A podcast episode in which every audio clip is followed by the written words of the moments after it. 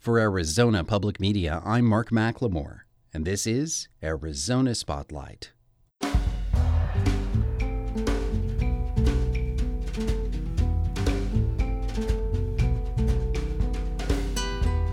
Coming up, I'll talk with Southwestern literary legend Richard Shelton about his new book, Nobody Rich or Famous.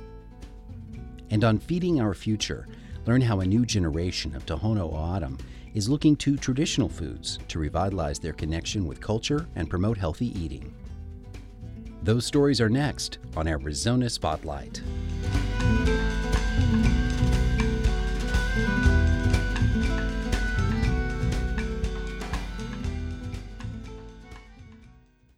In the words of Richard Shelton, his book, Nobody Rich or Famous, is the story of a family and how it got that way. Using the handwritten journals of his mother, grandmother, and great grandmother as guides, the 83 year old Shelton sought to overcome the failings of memory and explore his family history. The book has been in the works since the 1990s, when Shelton traveled alone to places like Boise, Idaho, and Quincy, Illinois, in search of answers to long forgotten questions. I just had to wait until everybody was dead before I could write it. I waited a good many years, and uh, it's not a hatchet job at all. It's um, it's I think a very understanding book. The, the weaknesses and the the problems of my family, uh, like many families, of course. In terms of actual incidents, um, the it's so tightly written. The beginning, you think you're in for this kind of long, slow story, but mm-hmm. actually it skips ahead chronologically. Well, that's because it's told in stories, so that there's very little um, background the background comes through the characters and through the stories and through the setting. Uh, it's uh, a family in the 30s and 40s, but it also goes back to my great grandmother in the 1870s. And it's based on the journals of three women my great grandmother, my grandmother, and my mother. And then also all the stuff they told me. I, I uh, was very interested and curious long before I knew I was going to write a book. I was um, taking down stories that my mother, especially my mother, told. And um, in, in the book, there's a thing called the amnesia curtain. My uh, mother had the amnesia curtain, that is, she could forget anything. And, and usually did. That's how she survived. She didn't remember the bad stuff. And my brother had it too, and he didn't even remember me at one point he says, I don't remember you as a child at all. And what about your own amnesia curtain? Does it ever come up? No, I don't have the amnesia curtain, but I know that my memory, like everybody else's, is totally untrustworthy. I do not trust it at all. Anytime I could, I verified everything I wrote by, by checking with family members and with other people, documents, photographs. I have all that. I, I never trust my, my memory uh, I've learned from other books not to. In one instance, I thought one of my friends had, had died in the hospital, and he turned up in New Orleans after the flood. And I had I sworn he died, but he didn't. And uh, nonfiction, especially uh, memoir work, is your truth. Is is the writer's truth as the writer remembers. I don't claim that it's universal truth. It's my truth. It's what I remember and how I felt about it. There's a scene early in the book um, talking about a Christmas that was particularly memorable in your family when your mother and father confronted um, issues of their relationship that uh, had been buried before that. Do you feel like talking about that scene outside of the book, telling uh, our audience a little bit about what you remember from that Christmas? That was my brother and sister and I. I was the youngest. My sister was a teenager. My brother was, at this point, probably 12, something like that. It was Christmas Eve. We always opened our presents uh, on Christmas Eve. In this case, both my parents were getting drunk. Uh, my father was an alcoholic. My mother had very recently started drinking to try to be with him, and uh, that was not a good idea. Uh, so they had a big fight. And He had bought her for Christmas a big box of uh, with full of dishes, a whole set of dishes, beautiful dishes, and um, they had a terrible argument. She picked up a can of condensed milk, cream, and threw it at him and bounced it off his head. And he fell to his knees, but he got up again. He wasn't seriously hurt. And then my brother and I, my sister had gone off on a date, and uh, my brother and I stood in the doorway and watched him take each of those dishes out and throw it on the floor and break it. So it was just a very unhappy period. We had other Christmases that weren't that bad. In using the documents left behind by your mother, your grandmother, and your great grandmother, particularly your great grandmother, let's say, because you didn't know her in life, Tell me how she was revealed to you. What do you think you know about her now that you didn't know before? Well, I started with a photograph of her, and uh, I was fascinated with the photograph. I then uh, went to uh, one of my uncles who um, was her nephew. He told me about her. And then I got in the car and drove to Kansas and uh, met uh, a lot of people who knew her I had a terrible time finding any record of where she lived, except in her diary, which I have, and that was not very conclusive. I've never been able to find her grave, um, although I spent a lot of time wandering around in graveyards and checking the records. Um, there are some things about her that are elusive. I know she died very young. Uh, I know she worked very hard, uh, and so did her husband. And um, her first child died at the age of three months. And it would appear from the journal that that was caused by either the flu or smallpox. The time is right, the timing is right. And, and at the same time in the journal, I find that uh, my great grandmother, the, the mother of that child, was ill for a long time too. So it's quite possible they both had the flu, and that and in those days the flu was deadly the main thing I found out about her was that journal that my mother gave me, and it was a gold mine. They called them diaries, all three women, but they weren't really diaries. They're journals. They're, they tell what the weather was each day, what job you, what you did. I scrubbed the back bedroom, um, uh, baked um, cookies. You know, it's it's that kind of thing.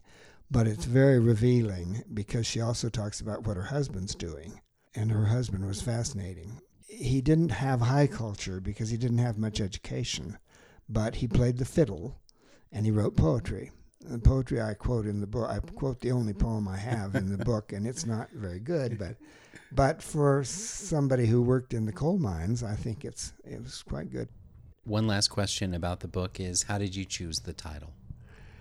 The title is a line from a poem. I wrote a poem uh, while my father was dying. I was sitting beside his bed. I took care of him for three months while he died. And, uh, and the line is uh, My father went in search of death, like a mole, blind and beautiful. His life was an unmade bed. Nobody rich or famous ever slept there. But the big thing in the book is my attitude toward my father changing as the book progresses. And uh, he was, a, you know, a problem. He was an alcoholic. Um, uh, we had many, many differences. However, as the book progresses, I begin to realize his value. I spoke with Richard Shelton about his family memoir, Nobody Rich or Famous, newly published by the University of Arizona Press. Shelton will give a talk and a reading at the launch party for the book. Saturday, October 1st, from 4 to 6 p.m. at the University of Arizona Poetry Center.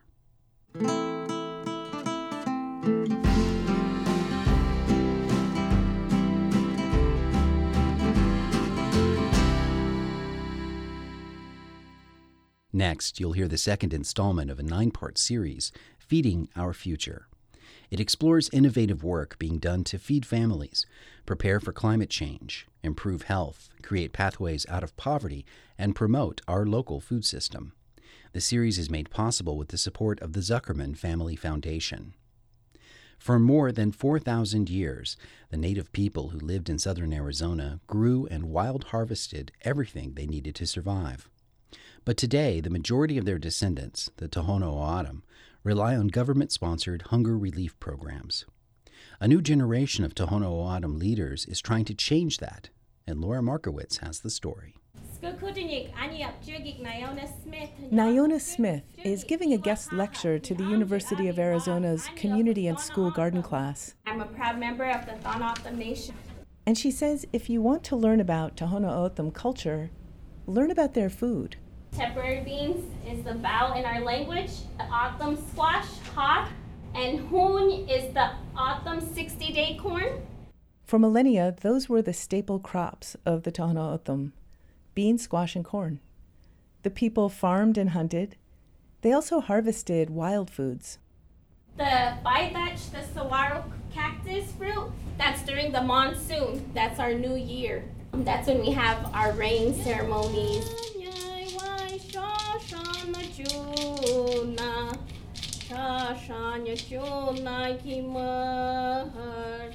Through songs and stories, the Tohono O'odham transmitted this traditional knowledge to the next generation. That was how elders taught young people how to survive in the desert.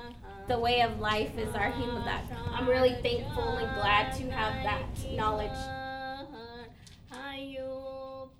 A lot of younger people on the nation don't have this traditional knowledge about native foods. They don't feel connected to it. When I was growing up, like I didn't know about our traditional wild foods and like how to go out and harvest them and that. Our traditional beans and the traditional corn and all that. I didn't I didn't know. Samantha Felix grew up in a small village on the nation. She says every once in a while her grandmother would take her out to gather prickly pear fruit, or she'd bring home cholla cactus buds. Felix says she did not like them. We didn't have a lot of money, so I grew up on commodities. Unemployment and poverty rates are higher here compared to the rest of the state. The majority of Tohono O'odham receive the federal government's hunger relief aid. Oh, it's pretty hard out there in the nation to get a job. Anthony Sweezy also grew up on the nation. It's either you're working for the government, the police department, or the you know, drug smuggling, or people trafficking, and bootlegging. Almost everyone he knows needs commodities to get by. The Commodity Assistance Program was well meaning. Tristan Reader is an expert on the Tohono food system. They saw that there was some nutritional insecurity within the community and they thought, well, let's help. The commodities program came into Native communities around 1961. Mostly it was processed foods canned soups, white bread, cheese, pasta, cereal. The food might have been free, but the Tohono O'odham are still paying a high price for it. In 1960, no Tohono O'odham had ever had type 2 diabetes. Now, more than 60% of adults over 35 and children as young as 6 have the disease. Those are the highest rates in the world of any ethnic group. That's been because of this change in diet. Commodities were loaded with fat, sugar, and wheat. The Tohono O'odham couldn't process it, they weren't used to it physically because their staple foods like tepary beans and 60 day corn and mesquite flour actually help regulate blood sugar levels and help prevent diabetes. Even if the people wanted to return to the diets of their great grandparents, that food wasn't available anymore. In the 1930s, the tribe was growing around 20,000 acres of traditional crops. By 2000, two acres the Tohono O'odham Nation went from almost 100% food self sufficiency to almost 100% food dependency because of commodities. What ultimately it did is it undermined the local food systems. If someone's handing out free food, you become more dependent on that, and there's less of a reason to produce on your own. And there's also less reason to participate in traditional ceremonies. To get ready for the rain ceremony, for example, the Tohono O'odham spend three weeks harvesting the saguaro cactus fruit. That's hard work, and it's hot work out in the desert. The fruit has to be scooped out and boiled down to a syrup. That syrup is then used during a four day ceremony to call the monsoon rains. If you're not planting your fields, you don't care quite as much if the rains come. And if you don't care as much if the rains come, you're unwilling perhaps to do all of that hard work to bring about the ceremony. At the same time, you saw a decline in the food system, you saw a decline in the cultural vitality within the community. As the saguaro is blooming, some of the, the saguaros still have the white flowers on top. That's Jennifer Juan. She works for the nation's Cultural Center and Museum. Today, she and her husband and their two young kids are in the Avra Valley. She's teaching a workshop on harvesting saguaro fruit. It's sponsored by the Arizona Sonora Desert Museum. So once those are pollinated, they will close and then the fruit will come underneath. She demonstrates using a long stick. It's made from two saguaro ribs lashed together. One person knocks the fruit off the cactus, and she stands underneath with a bucket and catches it. I got it. We like to give thanks for this food. So you're gonna take a little bit and you're just gonna put it over your heart. And then you can eat as much as you want. In the past, it was three straight weeks, every single family member out there, and it was completely, you know, tiresome, but you needed to do it for survival. And nowadays, it's a way to continue the heritage. When she was growing up, Juan learned from an organization called TOCA, Tohono O'odham Community Action. It's a nonprofit that Tristan Reader co founded 21 years ago. TOCA has been repopularizing native foods and, in the process, teaching young people the traditional ways to farm and wild harvest and hunt for their food. One of my cousins, she had a baby when she was very young. And when she was the intern at TOCA, they took her out and they taught her how to hunt for rabbits and how to skin it and how to prepare it. And she made a stew and came over to our house to give it to my dad. And she was like, This was the first time I realized it's okay and I can provide for my family. If you're able to provide for your own family, it's just that much more that you don't have to rely on someone else. The Tohono O'odham Nation is around the size of Connecticut, and it has one supermarket, Abasha's. It's in Sells. TOCA opened a restaurant right next door. The Desert Rain Cafe serves traditional foods like tepary bean stew and cholla bud pico de gallo. Many of the traditional foods can take three, four hours to prepare. Say, okay, I'm off of work. It's 5:30. The kids are home. I've got to feed them. Do I go to the deli at Bash's and get fried chicken and French fries, or do I go to Rain Cafe and get tepary bean stew? If you don't have that as an option, you know which way you're going to go. Tristan Reader says getting native foods back on the plate was only one of TOCA's goals. He and co founder Terrol Dew Johnson didn't just want to plant physical seeds, they wanted to seed the nation with young leaders. People who were on our staff as young people are now on the tribal council, are now teachers. The head of the tribe's youth services division is a former youth intern at TOCA. And then there's Jennifer Juan. Today she's on TOCA's board of directors.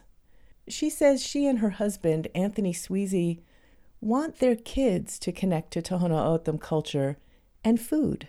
TOCA, they have taken the native foods into the schools, which I think is really cool. And the kids are eating squash and cholla buds, and they're really enjoying it. Their son Daniel is eight. He goes to school in Sells. Indian Oasis Elementary School. His favorite lunch? Sometimes pizza. What else? Peanut butter and jelly sandwiches. Do you ever eat tepary beans? No.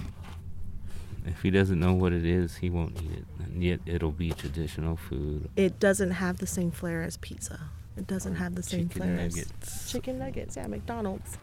Well, vegetables in general are going to be a hard sell for kids. Daniel's father says the more traditional foods are offered, the more likely Daniel and his friends will try it. His parents believe it's important not just for his health, but for his sense of identity as Tohono O'odham. There are no traditional songs for chicken nuggets, but there are songs and legends about tepary beans. They hope when Daniel looks up at the night sky, he'll think of Coyote scattering white tepary beans to create the Milky Way. They hope that one day Daniel will tell his children those stories and take them into the garden and teach them how to grow.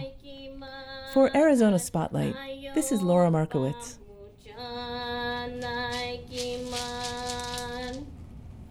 Production of Feeding Our Future is made possible with the support of the Zuckerman Family Foundation.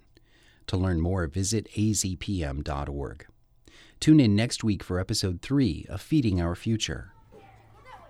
Manzo Elementary School in Barrio Hollywood is a national model for school garden programs.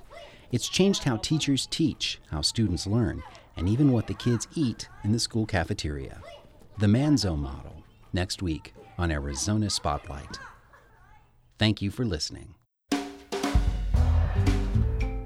You can find our podcasts on iTunes. This show originates from the AZPM radio studios. The music is by Calexico. The production engineer is Jim Blackwood. Our executive producer is Peter Michaels. I'm producer and host Mark McLemore thank you